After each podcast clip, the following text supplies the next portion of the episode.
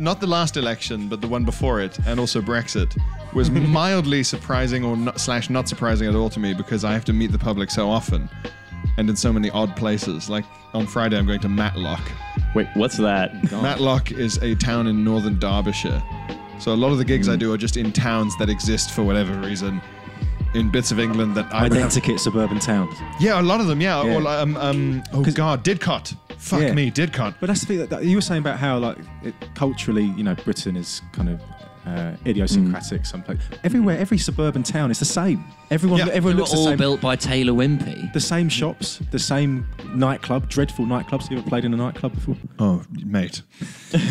oh yeah. Back when Pierre was a techno in, DJ. in, in Watford. Oh. It's that thing of like um, the thing with Didcot that was particularly weird was that you know how normally you see like these like endless um, those houses with the kind of red roofs, Yeah, yeah. kind of generic middle England suburban sprawl, and you go "Oh, okay, and I'd sort of kind of the train station and kind of walked to the gig which was in a sort of art center so saw the sprawl Hmm. and i was like oh and you had the uh, big suburban sprawl because everyone needs to live here to work at the Oh, there was just nothing. it, was, it was like a suburb to a city that had been teleported away. It's like, but what the fuck are they? Yeah. Because they work, they work in where Didcot, Birmingham, I guess. Derbyshire, uh, Nottingham. Nottingham, I Birmingham. suppose- yeah, yeah. So it's, just, But- it's, a, it's a commuter town. The art center was interesting because I was talking to the guys at the art center because it was like the prices were low, but they were still selling quite shishy things. And there was, and I said, what, what the? Because I always try and get a warning before the gig, like what the kind of, what's your kind of customer base? You know, what who comes to this? Hmm. And they said it was quite difficult actually in Didcot because actual Didcot is very poor. And so we can't price things too high because it's a community, like council funded arts thing, and also we want customers. But also, all the villages around Didcot are very fancy and people want wasabi peas. so we have Ah. to come to this kind of mushy compromise that pleases no A one. mushy peas. Yeah, exactly. Mushy wasabi. mushy peas. wasabi peas. Yeah, exactly. And so it was like that's why I was like, well, these tickets were very cheap, but also there are wasabi peas for like five pounds fifty. So who the fuck is this for? and the answer was for everyone, but no one in the middle. people people who find expense comforting, like "Well, this night out is fine, but I've not spent enough money. Yeah, yeah. But also, it's like it's for people who made so much money in white collar jobs that they can li- live that kind of nice village, kind of midsummer murders lifestyle. Well, they get to and those also sort of- like the the deprived people who have to grow up next to the fucking Do you think, Parkway do you think the train house station. prices in Midsummer were affected by that? I think Like that for a certain spate of- category of person, they went up. Uh, probably, yeah. Finally, a town where my love of murder So I can be imagine all, fully all, indulged. the, all the people on that. Very valuable to the right market. Hey guys, now that we're just having this like normal, chill conversation around a table, what if we like picked up some microphones and did a podcast? We are already holding. Oh, wait a minute. wait a second. I've been tricked mean- again. It's, it's almost as though this would be Trash Future, the podcast about how the future is trash, I hosted was by promised me. a better life and a job. now I'm just on this podcast. hosted by me, Riley, who can be found on Twitter at Riley, R A A L E H, and Uh, me, Milo Edwards. You can find me on Twitter at Milo underscore Edwards or on Instagram at the same. and sitting in for Charlie Palmer is our good friend Pierre Novelli. Pianovelli E at, at Pianovelli E at Pianovelli. P I E R R E N O V E L L I E.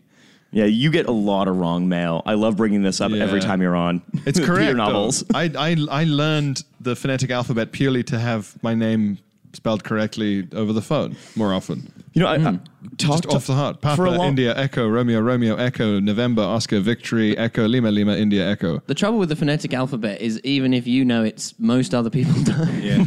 That's true. And People are like, Who's what a that? long quadruple barreled name. and who and who is our guest today? But a certain Matt Zarb cousin. How's it going? I also have to spell my name out on the phone. I- Yeah. I, I would love to, a, a name like Jones or something. You just everyone. Yeah. Oh, Jo- Yeah. Smith. Yeah. There you go. Yeah, Smith.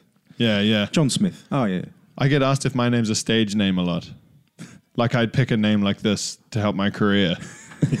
rather than just being called Alan Jokes. I remember. Alan, Alan Jokes would really Alan probably Jokes be a is good, good. comedian name. I think so. John Comedy. Please welcome to the stage. Uh, my name is We go, Will- oh, this guy would be good. my name is my name is William Standup. It's Swedish. well, to bring it to bring in a fun and relatable Oxbridge anecdote. um, Oh, yes. Ah. Because I Ah, remember I so, love these fun and relatable Oxbridge anecdotes. so you were in your final year and I was in my first year, and I just started doing stand up. And Oh, Yes. people were like, "Oh, you should go and see this guy Pierre Novelli. He's Yeah. really good at stand up." And so I and then so I hear the name Pierre Novelli, and I have this sort of image in my head of this kind of like gracile European kind of like Galois smoking, you know, Lelouch, yeah. Um, detached kind and then of. I encountered, well, I mean, for the benefit of the listener, a sort of like a man who's generally agreed to look like a Viking. a man who says things like, we need eight stout men. I need oak for my ships. I will add that we haven't The yet sea will stop. we haven't yet spoken about this, but before we jump to the main content of the show, I do want to add that after we did, uh, we hung out in Edinburgh and did our Yes. episode in Edinburgh. Yes. Milo and I, for a few days later, were just doing Pierre voice, yes, this is becoming more and more of a thing. Which is, oh, oh, oh, oh yes. I, com- coming up to the pub saying, I need, I need some stout ales for some stout men. We sail, we sail for Newfoundland on the morrow. Your Pierre voice sounds more like just like British Army Fancy- colonel from the 1950s uh, organizing the killing of the Mormor. like this kind I of. want a more colonial twang to this impression. There has been nothing what I want. in the history of my participation in this podcast that has suggested that I do good accents. that is very true. You So- can't even do a Canadian accent, and that's where you're from. That's guys, guys, we are, I think, particularly blessed to have Matt Zarb with us today. To have, uh, Matt Zarb, cousin at Matt Zarb, Feeling hashtag blessed. Hmm. today, feeling very hashtag Proud blessed. emoji. Nice to be here. Uh, Which is apparently actually a high five emoji. That's it. what? I know. What is? God, Th- emojis apparently are this dumb. prayer, you know that prayer hands emoji Oh, is was it high actually fives? intended to be a high five emoji. That makes sense The death given- of the author, even in emojis. it's the dapper laughs of emojis. That makes that makes sense though, given that it's from Japan though, right? Because they don't pray like that. How do they pray? In the Shinto religion, I think you put you put your head forehead on the floor in Oh, front of a it's shrine. In, it's in a, a triangular. You put your head in a triangular. Um, That's what I shape just between do your in hands. the morning. Just like I oh, hate that this God. is a primarily. audio. What did emoji come from Japan? yeah, well, Yes. the ones we use now did. Yeah, yeah, it's all Like, invented in like all Japan. good anime. yeah. That's what you know. There's that weird like goblin mask one. I I can't remember. Mm-hmm. That's what an it is, but oni, that's, bitch. That's it's, an oni- it's a thing in Japan. So When they it's look like- at I that and go, "Oh, we know what that is." Whereas I we should- go, "Goblin mask." I should clarify. Why is there a used panties emoji? That's I should- strange. this tentacle emoji is very disturbing. I should, I should, well, this, Yeah, this rousing. squid emoji. But I should clarify. When I was like a teenager, I was like fat and really into anime. Were you, did you did you own a fedora? nice. That's perfect. I was considering buying one. How into anime? Um, Hmm. I used to I- purchase on eBay Oh, uh, all of the seasons of like Neon Genesis Evangelion. I was hoping Oh it was my going to be a God. body pillow. Yeah, you liked it a I, lot. I, I have, I, and you know, to be Holy honest, shit. so guys, I, I picked out two things for us to talk about today. Um, Okay. The first is a dumb product, as is Trash Future Tradition. The second is uh, we are going to be talking to Matt about like the single worst product that has ever been created by late stage capitalism, which is uh, fixed odds betting terminals or FOBTs. Essentially, to give a preview, electronic ways to just give away money to uh, large companies. Yeah. Ah, So the so so we, that was Amazon. we discussed this a bit earlier. Am I correct in saying that it's like video blackjack, video roulette? that's right. Yeah, in betting shops. Right, and it's like a sort of it, it's like an arcade. It looks Terminal. like one, yeah, but it's like Mm-hmm. touch screen machine interface, and 'Cause you I've- can put notes in and Because I've seen one in a casino where it had like a kind of simulacrum of a dealer as well, like a projection of like a real person. That's so weird. yeah, it was really cr- it was very eerie. It was a, it was it was like the gambling version of um those horrible fucking. 2D robot women in train stations who go, watch out for the escalator. Ah, and you trip on the escalator because you've just seen a horrifying robot. film you. and that's distracted you. You fall into the uncanny valley and break your ankle. exactly. But yeah. before we get into that, I found a product, guys, that is one of the dumber ones we've ever talked about. I'm aware I say this on Uh. every show. okay. Yeah. It's called the Euclid. I want to know what you guys think that might be. There's a, a, a G- Greek philosopher. But and just just to mathematician. clarify, um, shouts out to Hussein Kesvani who sent this in to me as a dumb product of the week. you just like you just like r- reminding people that you know Hussein Kisvani. That's the Shut up! What if Hussein Kesvani unfollows me? God, God right. what if he thinks I'm too keen? but guys, the, the Euclid. the Euclid. Well, he, like you say, so yeah, Greek philosopher and mathematician, Mm-hmm. Euclidean geometry. yeah, big on angles So- and shit He like liked that. angles. Yeah, but n- didn't like Saxons famously. Didn't care for them. Medium on Jutes. And, and anyone got any actual ideas on Euclid, given it's Euclid. unlikely that late stage capitalism invented a Greek mathematician? I can imagine late, Hmm. ca- late stage capitalism reinventing geometry. Like, guys, what if what if Uber but right angles? Geometry disrupted. The Euclid. The Euclid. I'm going to give you guys a hint. We're tech nerds with a passion for cooking. Stop. And we've created a Oh, better fuck. blank. ah, it's an object made from Mm-hmm. okay, some it's kind not, it's, of, it's not a person. That's Good right. so far. and it's made of some kind of nominally novel material. Uh-huh. Like it's been around for a while, but actually, it's like it, it- like maybe Why not try asbestos again? yeah, see what it does now. God, I would love to see an asbestos advertising campaign, brief aside. What, what's what's it called again? Uh, it's called the Euclid, and uh, it's we're tech nerds with a passion for cooking, and we created a better a better blank. Euclid's patented shape delivers a level of accuracy that no traditional blank can match. Is it a lid? Is it a kind of lid? That'd be amazing. It's Level- a level of a really accuracy. Mm-hmm. geometric haircut. It's level it's, of it's a lid that you accuracy. put on a pot. You hit a button and just. and that would be cool, Yeah, but I- no, that's not what it is. That's not what it is. I'm going to go ahead and just say what it is now. Yeah, please. Because I, I love when this happens. Um, my favorite thing is when Silicon Valley or the innovation economy, which is dumb, um, uses its aesthetic and language to invent something that already exists and doesn't need to be reinvented. There's The not dumb one. enough stuff to make money out of. We need to invent notional things. Yeah. What We're is it? tech nerds with a passion for cooking, and we created a better measuring cup. Oh wow. Oh, right. Because the main thing about recipes is that they're so bang on, they're like perfect equations, and there's no art to being a chef at all. No, of course. No. No, But how does it measure better? I'm intrigued. Tell me. I mean, that's the thing. Oh. I'll promise you this. I have been reading this thing's Kickstarter for most of the afternoon.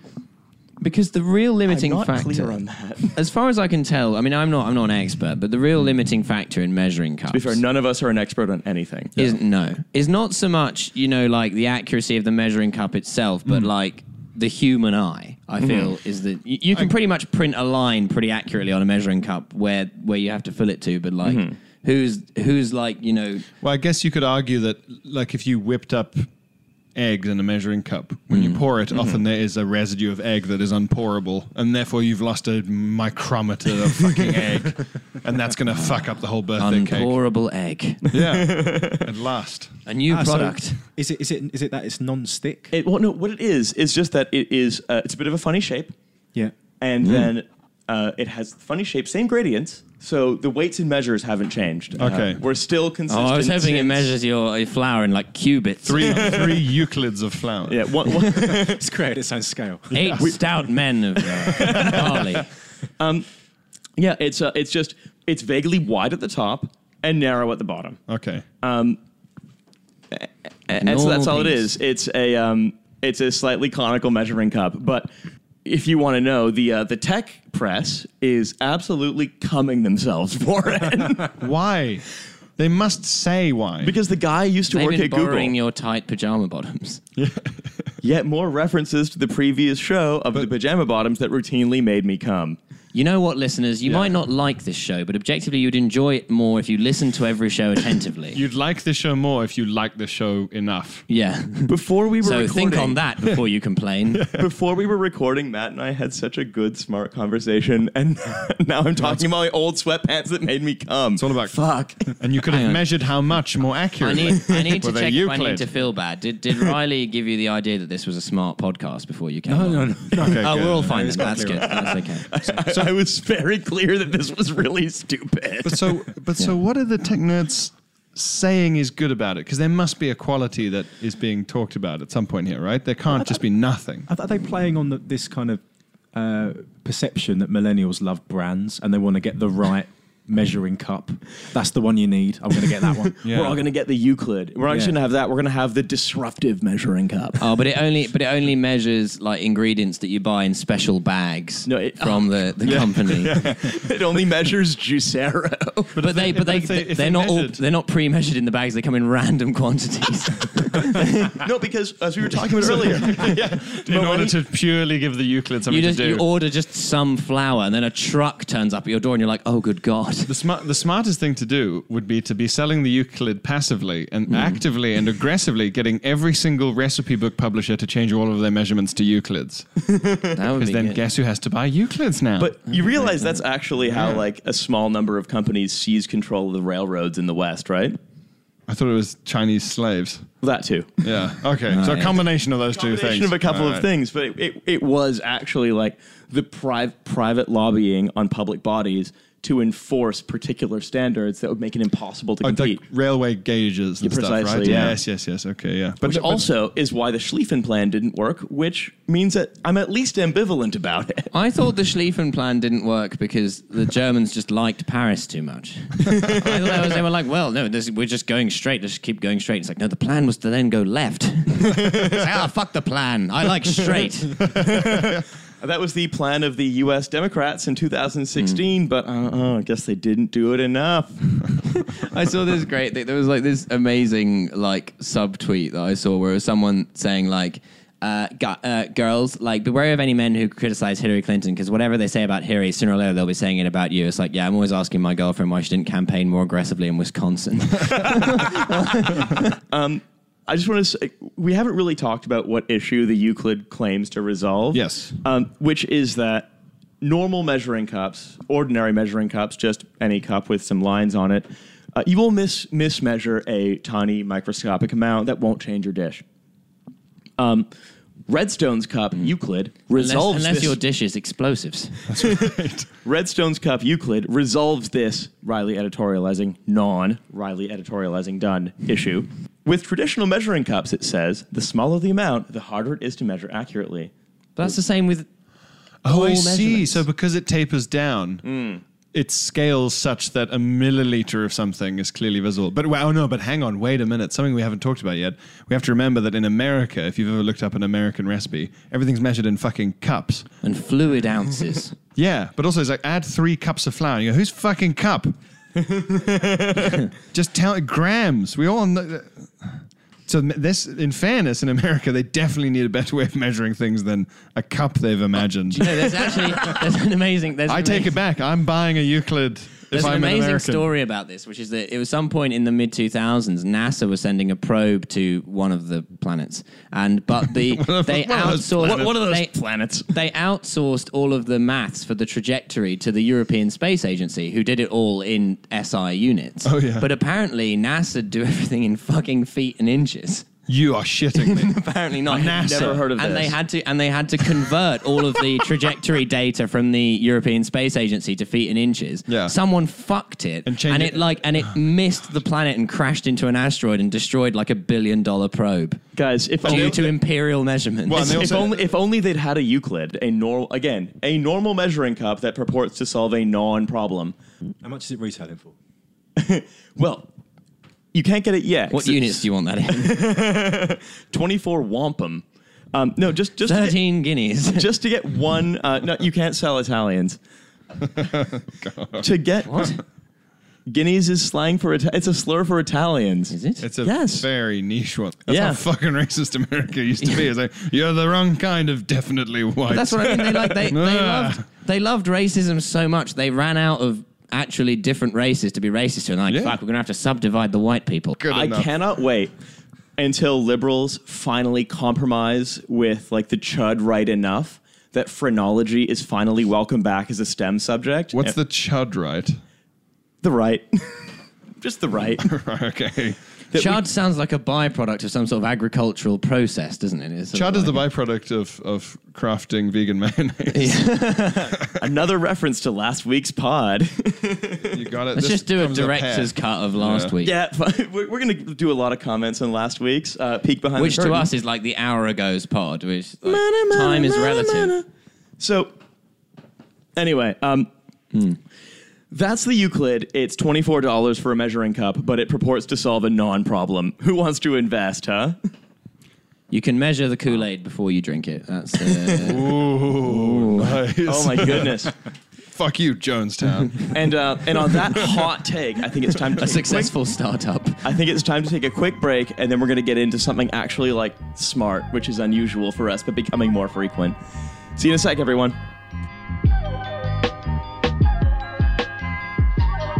Start taking notes. That's like, what if a Mr. Kipling came with like blackface?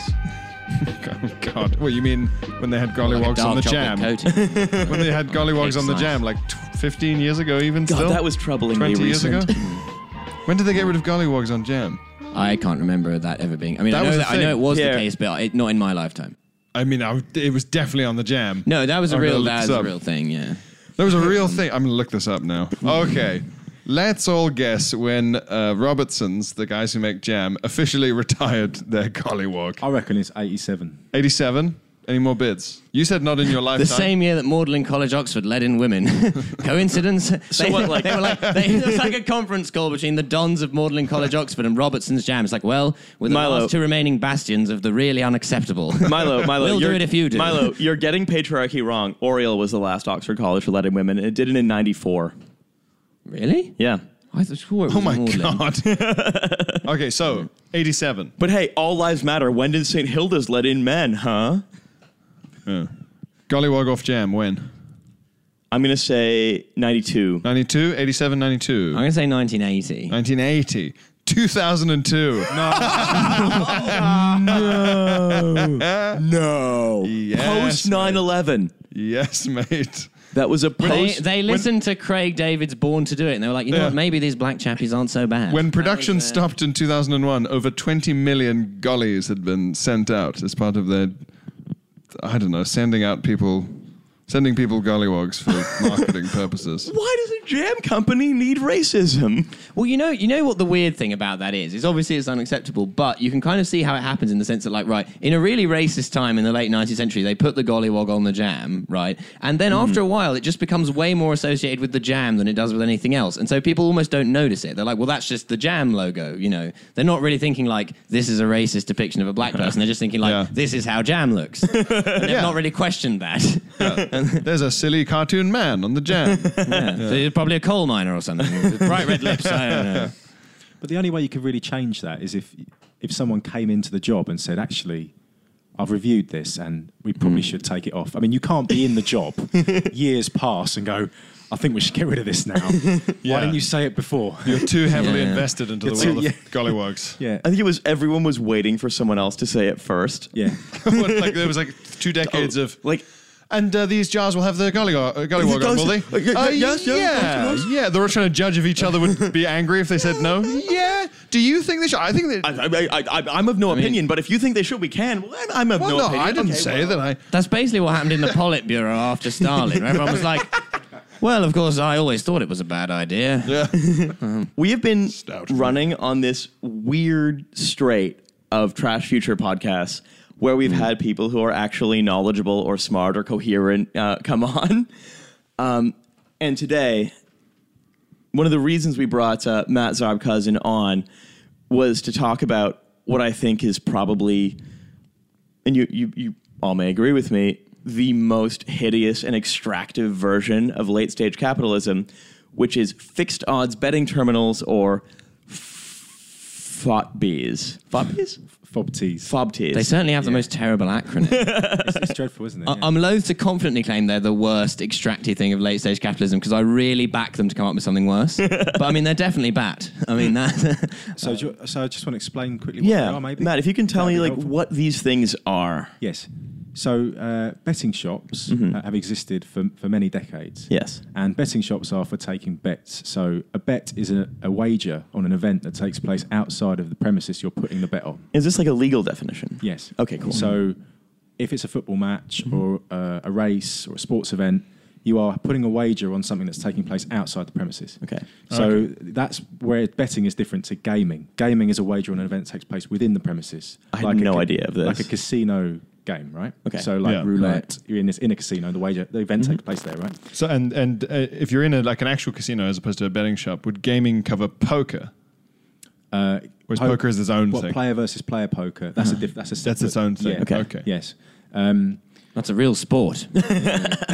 You got to have ripped abs. The men so, who like so- him. So, so the bookies weren't allowed gaming. So what they did was they come up with a machine. Mm-hmm. Uh, they wanted to get roulette in the in the betting shops because roulette's a highly addictive Mm-hmm. game. And they said, well, actually, the server that determines the result of each bet is outside the premises. Mm. Holy fuck. So therefore, when you press bet on the machine, it's actually it's actually it's not gaming, it's betting because the server is outside the premises, and that's how they exploited a loophole in the law. And then that was in 2001 where they, they put roulette on the machines, and they were technically illegal at the time. And then the new Labour government, being the I was going to say, corporate saps that they are, say, surely no center left government would allow this to come about. uh, at, at the t- when they f- first brought in, it was unlimited stakes. They could bet as much as you wanted every 20 seconds on these machines. And then the and Labour government came in and they said, well, you can have them, but we'll cap the stake at £100. That's a nice Oh, that was compromise. sensible. we'll cap the steak at like you know uh, your A entire reasonable week- lunch. We'll, ha- we'll cap this steak at what we consider to be a reasonable lunch or your entire week's benefit take. yeah, so uh, £100 every 20 seconds, allowed four of them per shop. That's what they said. Mm-hmm. Okay. And then, of of course, what they what they do now is they open as many shops as they can to get as course. many of these machines in because they generate in London. Each machine generates one thousand five hundred pounds a week profit. So in one shop, Profit. Yes, in one shop they're generating six thousand pounds profit just from the machines. Yeah. and they've t- and they've turned into effectively turned into like digital casinos. We we, we had we had traditionally tried to Hmm. keep casino games Uh-huh. in casinos, and because we're not you know prohibitionists, but we want to restrict access to what is a harmful product, right? course. So, so therefore. The idea that it's on every high street and there's 35,000 of these machines Uh-huh. But- is a bit of a disaster. No. My my job used to take me to like towns like Alderley Edge. Like I've lived in Oxford and stuff. Like there aren't a lot of gaming shops or betting shops. If, if you split the local authority areas into quartiles um, by sort of most deprived to least deprived, then there are twice as many in the most deprived areas compared to the least deprived. So they're, they're, they do target the most deprived areas. That's because poor, poorer people, you know, if you've got five pounds to last you the week, Yeah. it does make eminent sense to gamble it. Yeah. You know, and that, and then you get into more trouble, more debt. There's pawnbrokers next door, so it's causing huge amount of social problems. Uh, but I think the main thing is like how technology in gambling, especially. I mean, probably everywhere, but definitely in gambling, is making it worse for the consumer. Mm-hmm. So, like all it all it does, technology is m- speed up the process of losing money Mm-hmm. and make the product more addictive. And there is actually a, a lab that William Hill sponsor in S- Yeah. Shoreditch. Okay, Uh, in Shoreditch. yeah, where that they're is so fucked up. Just a stone's It- throw away. that Shoreditch is supposed to be this like new, young, interesting, vibrant. I mean, it's not, but it's supposed to be this. it's, a, it, it's the And yet- Silicon Valley of Yeah. yeah it was And supposed yet- to be, but And yet, the silic- like Silicon Roundabout, whatever we call it, Yeah. it's fucking containing the William Hill Poverty Exacerbation Laboratory. we, we, we- and this they're is my laboratory. and s- some some of the things that they come up with is uh, I don't know if you've ever watched Black Mirror, but it reminds Yeah, yeah. you know it wouldn't look out of place in that like where you you have this kind of um, virtual reality headset and Mm-hmm. you can it's like you're walking around a casino and there's like you know half naked women and stuff Mm-hmm. and like just create this immersive environment where you completely lose yourself and lose lose touch with reality at which point you're more vulnerable to losing more money so course. uh, is the whole immersive nature. There's even one actually where you can bet on a horse because they have this thing called virtual racing now. Wait, what? Yeah, where you go in a betting Because shop and- usually the, F- the the FOBT game would be something like roulette, something where they can say, okay, Yeah, well, yeah. there's there's a 51% chance you'll lose and then we'll pay out, you know, et cetera, et cetera. So we can predict that we'll just make this Hmm. much money. But th- virtual racing. Yeah, so you can. It's, it's, you, you don't. You can't just bet on. Well, you can. You can bet on live racing, which is like every 15, 20 minutes, or you can bet on uh, virtual racing, which is like a graphic simulation of a race where you can bet on. And what they're trying to do now is Vegan racing. give, vegan racing. Uh, give people headsets so they can like be sort of first person, the jockey of the virtual race that they've bet on. What? Yeah, this is the stuff they're developing now. It's All like, right. So you're essentially playing like a, a, a really expensive virtual reality horse racing game in which you have very minimal control. So they're Just, just yeah. they're God, trying I to, love the future. they're- they're- so they're trying to like gamify a game. Yes.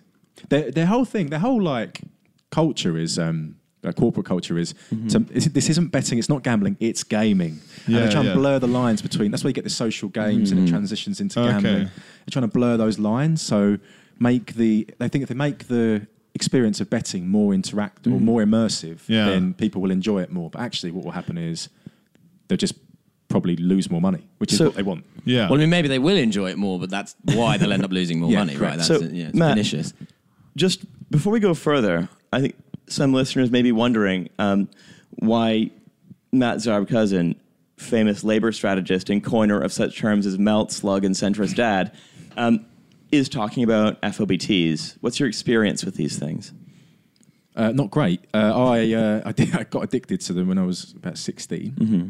Uh, and for four years, I, over the p- period of about four years, I lost about £20,000. pounds Mm-hmm. Uh, got addicted very quickly.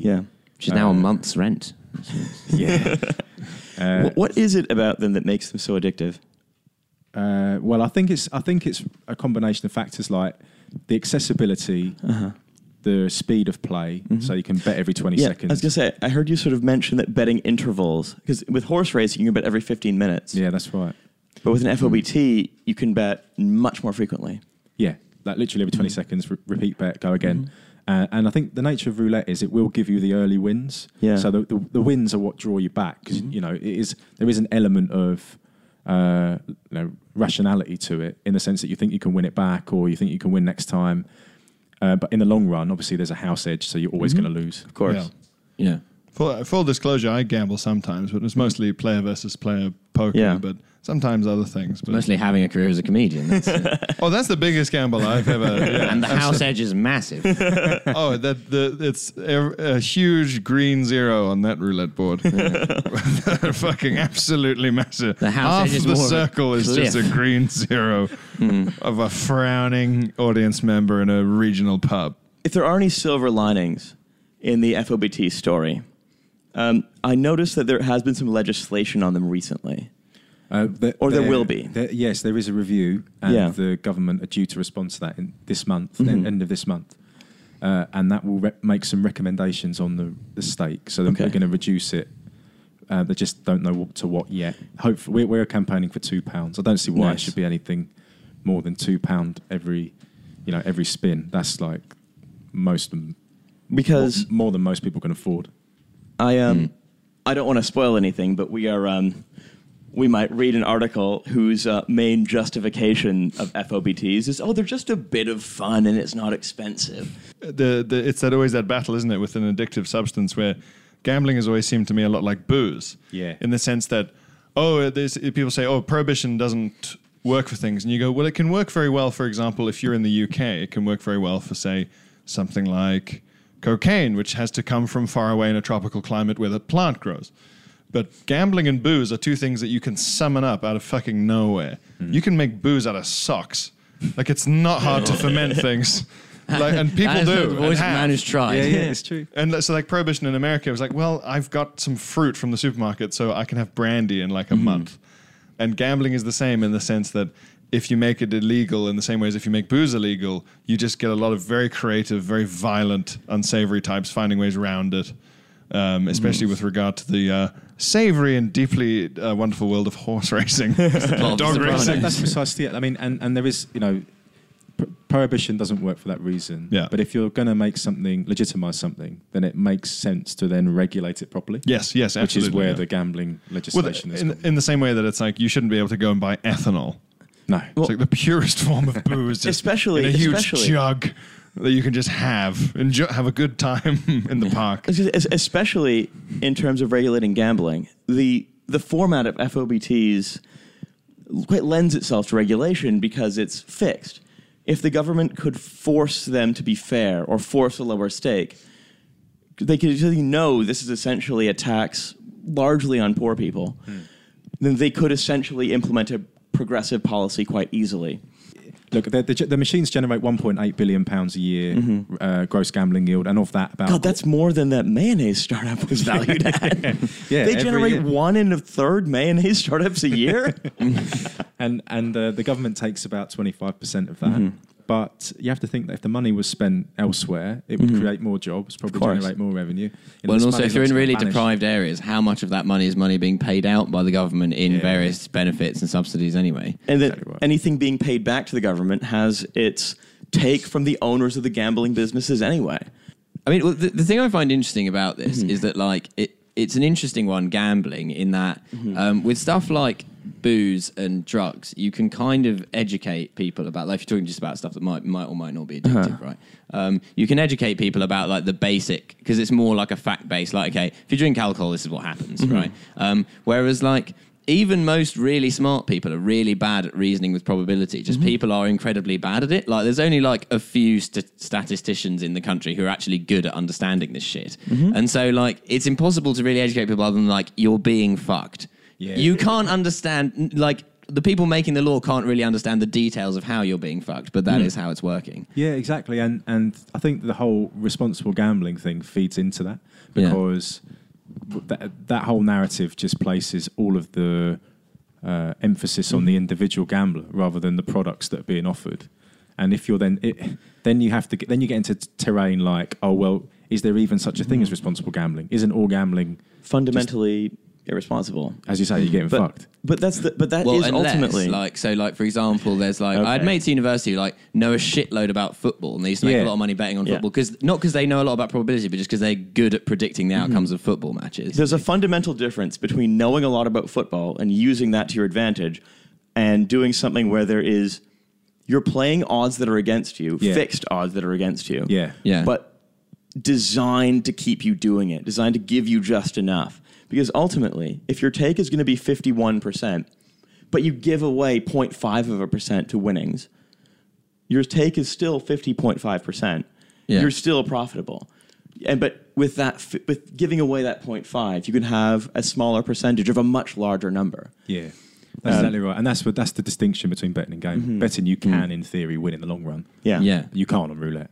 Yeah. No. It's literally impossible. Yeah. I, I I used to have my old uh, my old flat uh, used to be um, on this muse beside Tottenham Court Road, right? And uh, if we were going out drinking quite late, um, there were only two places lads, am I right? with the lads, et cetera, et cetera, because we're legends. Um, the only two places that were still open were um, the Spearman Rhino, notable strip club, and the Gala odds are really Casino. stacked against you there. That's- Gala Casino, notable casino. Mm. Um, Yeah. And so I remember I used to go in, and I used to just one? see pe- uh, Gala Casino, Tottenham Court. Yeah, Not spirit run. fucking hell, man. Look, I'm an idiot. I'm not a sucker. I don't know which one that means I went in. I'm really, I'm really relieved that Matt has chosen to lower the tone here, which I feel has really opened the floodgates. Yeah, that Um, that really, really usually one of us will you usually will lower the tone. Usually me. But regardless, I, I just remember going in there and seeing people hunched over in like large coats, just desultorily putting money on the table. Which was being picked up by women who were scantily clad. Not even. It- it's two different two different establishments, Milo. Your joke is not going to work here. Yeah, I mean, at least in the Spearmint Rhino, you, you know there's no there's no d- d- unclarity there about exactly how you're wasting your money. So, Um, anyone know the uh, little publication, The Spectator? Oh, I've uh, I've heard of it. I was on their podcast. Wait, Boris what? Johnsons's They favorite. have first of all, they have a their podcast isn't just a Morse code, Telegram. But then I, It's an ear trumpet. I, I said something about Douglas Murray uh, on Twitter, and then I got disinvited from future podcasts. It's Douglas Murray's their golden boy. I'm impressed that you managed to be on the podcast and not offend them enough to be disinvited during that time. I got to the second one. That's it. I got So to two. That's my record. Between just just so our, our listeners know, between melts and slugs, what's a spectator? Well, it, it's it is a slug. In It's a that- bit sluggy. If we're looking at looking at like that, yeah. Boris Johnson actually, I think used to edit the Spectator. I'm not Oh, good. He mistaken. did, yeah, that's true. So it's basically slug. Yeah. It is, this is the sluggiest podcast, podcast, podcast, and uh, publication. It's a podcast that will eat your hostas. It's good, eh, but i- if you if you salt it enough, I hear that it just vanishes. Um, everybody ready to um, for me to read a little bit of an article from the Spectator and maybe sprinkle just just a just a touch, just a touch of salt for flavour. on this particular uh, slug. Perfect. Yeah. This article is called "In Praise of the Fixed Odds Betting Terminals." Amazing. Of all the things to be in praise, of, oh god, yeah, isn't isn't that Kipling? That one. really scraping the barrel. This is like it's the same people who are the ones who say, "Well, actually, the British Empire did a lot of good for Africa." The Are charge gonna- of the Shite Brigade. God, I wish we were recording the trailer for Mm-hmm. that. Shite man's bird. A hundred Mackenzie tracksuits gleaming in the sun. The subtitle of the article is The Moral Crusaders Have Gambling in Their Sights. But if FOBTs go, racing's income stream will shrink. Amazing. Oh That is. God, guys. Not racing. But for, for- can I just say quickly, you know, the there was a moral crusade against Mm-hmm. gambling in the 50s and the 60s, and the Mm. opposition to gambling was based on the kind of Christian Methodism. Yeah. You know, Yeah. but now we know that gambling is ad- as addictive as drugs, so Yeah. therefore. It is kind of a public health opposition. Yeah. it's a science-based opposition, not So- when im- is it that it's immoral. It's but weird. what This I found is- funny this about is- that actually was that like calling it a moral crusade is like they're trying to make that a pejorative term when in fact like it is kind of a moral crusade in a way because it's like saying well the way in which these companies are stealing money from poor people by deceiving them is kind of immoral.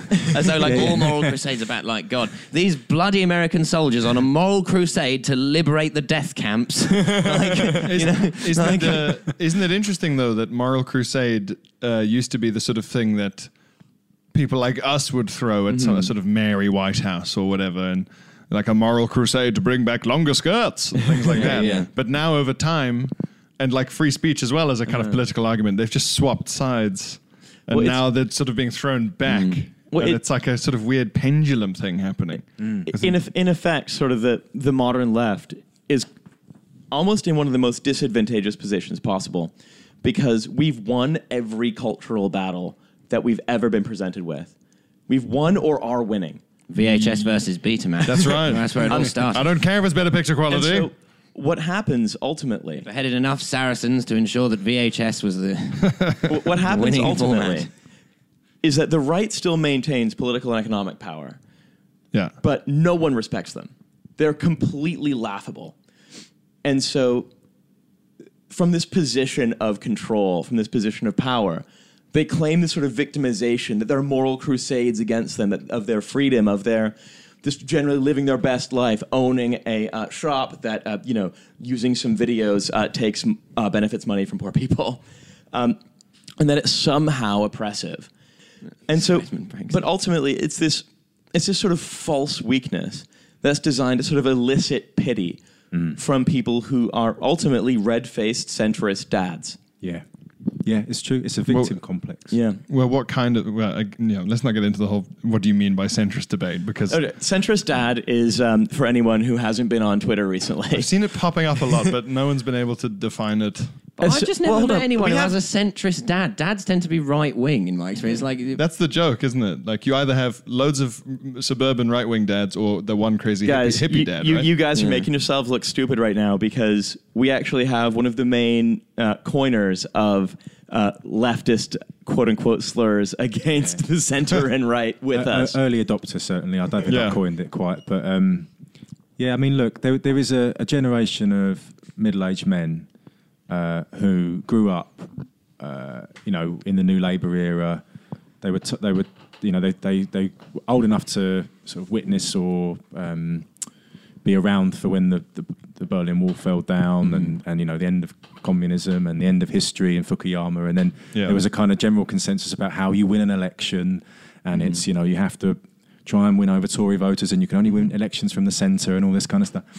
Anyway, they did quite well out of the status quo. They did quite well out of that type of politics. And now they're property owning, middle management, you know, done quite well out of, them, out of the, the, the system. And they can't understand why all these kids don't get it. Don't get it that you actually win elections from the centre, and actually our way of doing things is the best. And why don't you just do things like we did? And Yeah. it's a kind of like they just I don't know. They don't understand why why young people are turning to some, to an alternative to something different.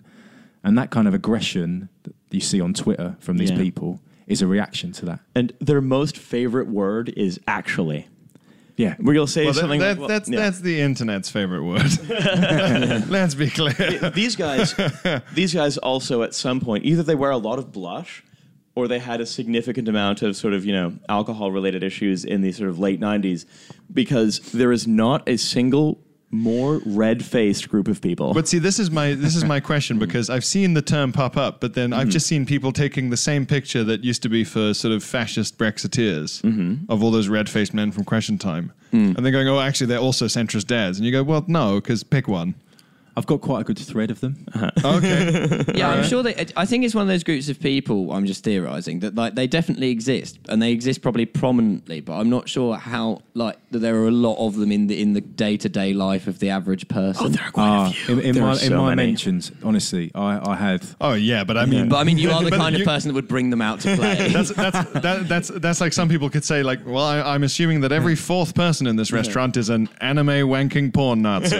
you go, well, no, Twitter is not a Well, it's like- technically fully representative It's like, of the oh, you- you- population. Richard Branson, I think, is the ultimate centrist dad. yes. He ah, is the classic. Your dad, the he- billionaire. he's someone who he's someone who believed he's earned his balloon ride, and that you know if the working class didn't want to you know get um, killed by him dropping small uh, lead weights off of his balloon, that they should have worked a little harder. And no, he's Guess so. he's not racist or anything. No, obviously, but you know, I mean, it's if some people have to starve and use food banks, like look, that's the price of winning elections. Richard I- I Branson mean, he has hasn't such said a any- fucking mad career. Like, well, what would I advise the young man today? Well, of course, what you need to do is start a massive empire where you sell both uh, CDs and also perplexingly own an airline and, a, and a network of gyms, and it's all named after someone who's never had sex. Like a sort It's of all very Catholic. like Guys, a new, a new um, I'm- kind of EasyJet, but called Pope Francis. you know what we've been really distracted from is uh, this Spectator article. Everything. So the Spectator article in praise of fixed odds betting terminals. It opens with the following sentence. Let's see if you can guess where it's going from the first sentence. okay. Racing is an expensive sport to stage. Okay. To stage, so not even mean- to like make it happen, but to fake it. Well, so- it's like the moon landing. courses, courses and grandstands have to be maintained. Health and safety regulations have to be observed. Human and horse ambulances have to be provided. Goddamn et cetera, et European cetera. Union. It's expensive to put on horse races. I mean, I don't disagree. But It does Today, sound- it those does sound suffragettes wouldn't even expensive. have died. That's the real tragedy. Possible spectator sub headlines. if we value horse racing, There's a, there's a lot of heavy lifting being done on that. If I if guess, I guess you. we value horse racing, and that horse racing is like a weird CrossFit guy shouting a bar up above his head, Horses are the original CrossFit. Yeah. then maybe gambling shops' dependence on FOBTs isn't that bad. Wait, what's the logic here? Because What- who's what- Matt, poorer you, than um, poor people? Horses. You ever met a horse with money? No. Matt, uh, you I've, want never, to I've, ne- I've never met a horse with that stayed rich. Matt, you want to hop in on this one? Th- this is the this is the last throw of the dice for the bookmakers, right? Is they're trying to say that please save our machines, don't do anything to the fobties because you'll kill racing. But actually, the money that's lost in the machines doesn't go towards the levy, the horse Mm-hmm. racing levy.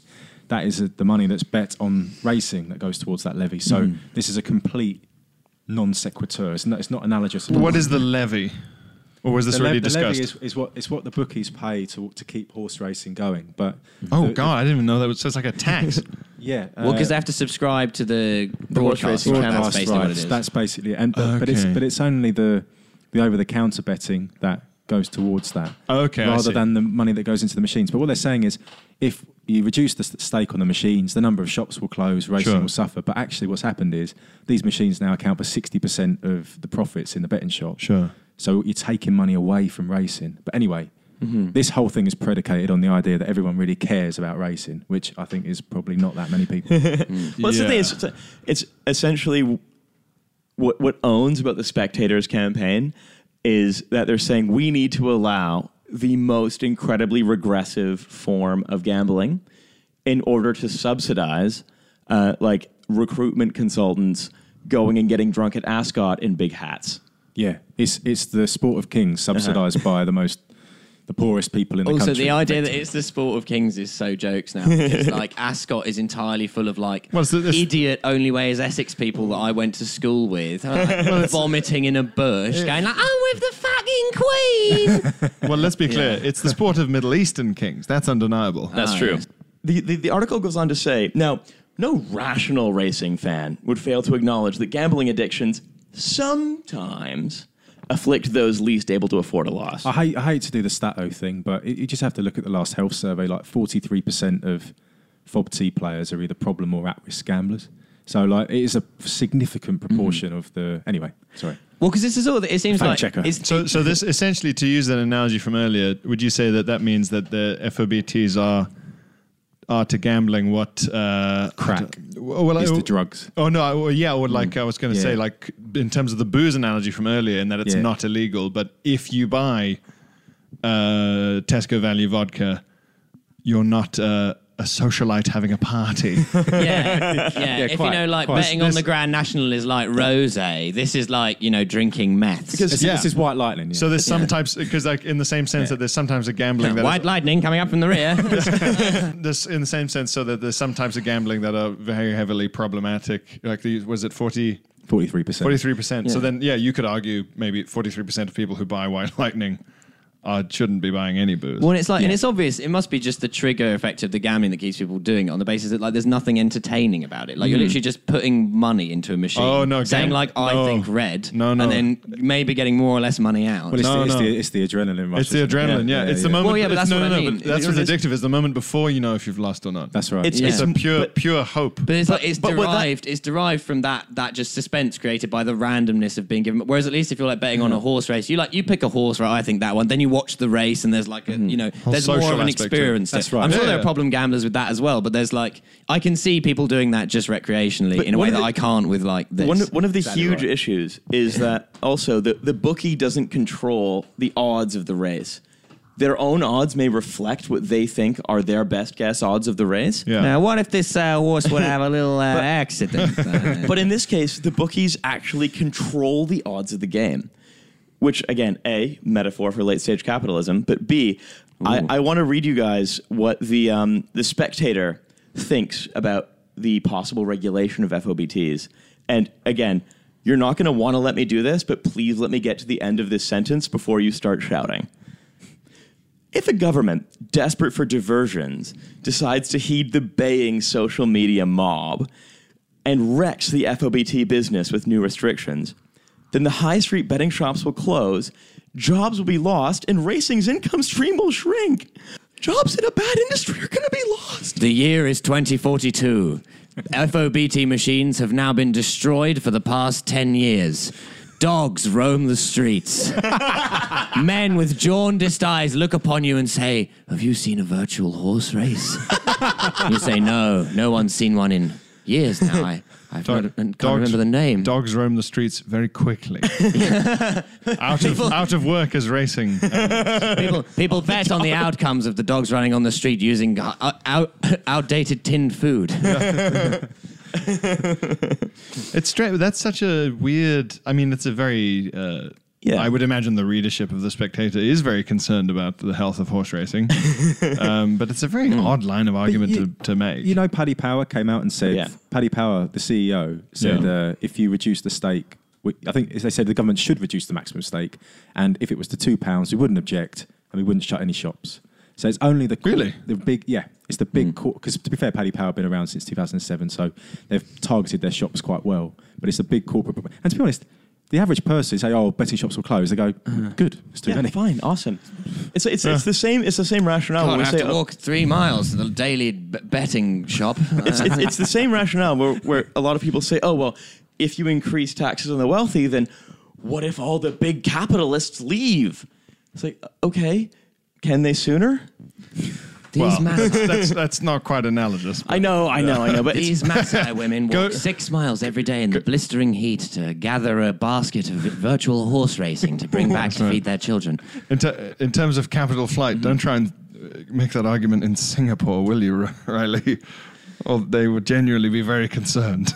well, fortunately, I don't live in Singapore.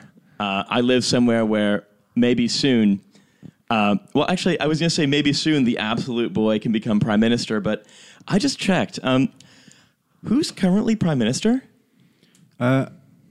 Allegedly, it's Theresa May. She actually denies it. Uh, But, but there, are No, no, rumors, no. there are rumours viciously circulating that Jeremy Corbyn is actually the Prime Minister. Uh, Jeremy Corbyn is Due prime to, minister. due to the fact that the agenda is entirely set by Jeremy Corbyn, the Tories respond to Jeremy Corbyn, and it looks like I wasn't aware there was an agenda.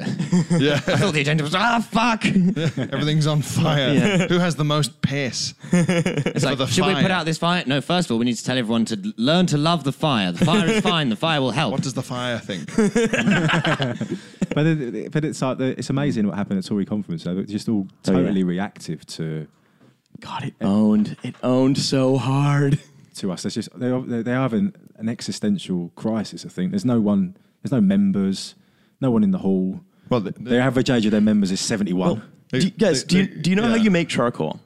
Yes. You burn away all of the sort of impurities and non-carbon bits of wood, Yes. and you're left with pure carbon. It burns hotter. yes. Yes. Well, you'd be first Yeah. against the wall, Riley. With I that would way of- not be first with- against the wall. I'd be in the vanguard, Pierre. You'd be v- well. No, you'd be like second wave against the wall, where it's like, well, he No. was intellectual enough to help us convince people, and now it's time. You for him were to being go. Oh, shot by the NKVD think- at Stalingrad for being like, well, I'm not doing that. Yeah, I fucking think, a. I think honestly, I think I'm a trot. I think I'd be killed by an ice pick in Mexico later. But damn, wouldn't I not have good intentions? With that armored train of yours. Right. To people watching us through the window, this must look very odd. I don't think anyone's watching us. You held a hand up for silence, then put the hand down, and then just looked at me as though as though I should know what to do. It would be less weird to someone through the window if we were nude, because then they could at least go, "Oh, it's a sex thing." So I think having thoroughly salted the slugs at the spectator yeah. and having completely discredited their entire ideology, which is like, you know, regressive and nonsense and might get, I don't know, three people in the Cotswolds and a red faced Labrador to vote for it. Let's say we talk about our show's favorite listener. Oh, Mr. Stephen of Seagal. Uh, like obviously, we're, you know, the Stephen Seagal facts as they as they come in, they, they're getting harder to find. I'm having to get more creative. But I like this section of the Wikipedia page. Um, Okay, Um, help me out here. Right. So while in Japan, uh, Siegel married his first wife, Miyako Fujitani, the daughter of an Aikido instructor. With Fujitani, he had a son, actor and model Kentaro Seagal, which is a, those two names should never be together, and a daughter, writer and actress Ayako Fujitani. Interesting how right, fine. Um, Seagal left Miyako to move back to the United States. During this time, he met actress and model Kelly LeBrock, with whom he began an affair that led to Fujitani granting him a divorce. This sounds like Steven Seagal was being held captive by a Japanese woman until eventually, upon upon meeting a stronger opponent, a sort of alpha woman in Kelly LeBrock, decided to relinquish him. Oh, I know what Steven Seagal is. Steven Seagal is the belt in WWE. That's literally who Steven Seagal is. He is the prize. What a terrible prize! just George Foreman just Chunk- won the belt. Chunky, chunky, shiny, chunky, shiny, never fights without getting up out of a chair. always adjacent Hmm. to great physical feats, So- but so- never performing. yes, Matt, Matt, are you familiar with Steven Seagal? Not really, no. Oh my God, I love every time I get to explain this. Regular Hmm. listeners of the podcast might turn it off now, but fuck it. yeah. Steven Seagal was a, well, is still an American action movie star that started making films in like the late 80s, 90s, this kind of thing. Personal friend of Vladimir Putin, trainer to the Serbian special forces. All of that is literally true. Says a lot more about the what films Serbian is he in? special forces than Steven That's the Seagal. thing. It's he's in two kinds of films. He was in Hmm. films like Under Siege, for example, that are considered to be classic action films about like you know cops disarm and immobilize the cops. But still, um, The dang but cops. then more recently, as he's become genuinely obese um, and also just crazier, he's in lower and lower budget, more and more set in Romania films, where most of what he does is do fake Aikido from an office chair, but with really epic music and quick cuts over it. So Right. essentially, but he also believes he is the world's most dangerous person and occasionally makes media statements to this effect. He was hired by the Russian and Serbian special forces to teach their police how to beat people up. But again, most of his fighting is done from an office chair against people who do a backflip when he touches their wrist. Do you think Steven Seagal is secretly a massive leftist agitator and he's effectively teaching the Russian riot police bad tactics for beating up protesters? So they suddenly find themselves, what? We're, we're sitting and lightly touching them on the wrist, but they're not backflipping away. They just keep pushing. We've got nothing. Do you- I, I would love I would love for there to be an enormous uh, hashtag woke blog attacking you for fat shaming Steven Seagal. That is my new dream. That is all I want now. Well, I'm going to say to any listener that makes a hashtag woke Steven Seagal blog attacking me for fat shaming Steven Seagal, we will just have you on an episode if you do that. In fairness, yeah. But I think from the Trash Future family to your family, might be time to say Auf Wiedersehen, baby. right. yes, I don't know. Is that a Seagal quote? No, it's a German quote. Ah, fair enough. Thanks a lot. Goodbye. Goodbye. Thanks, everyone.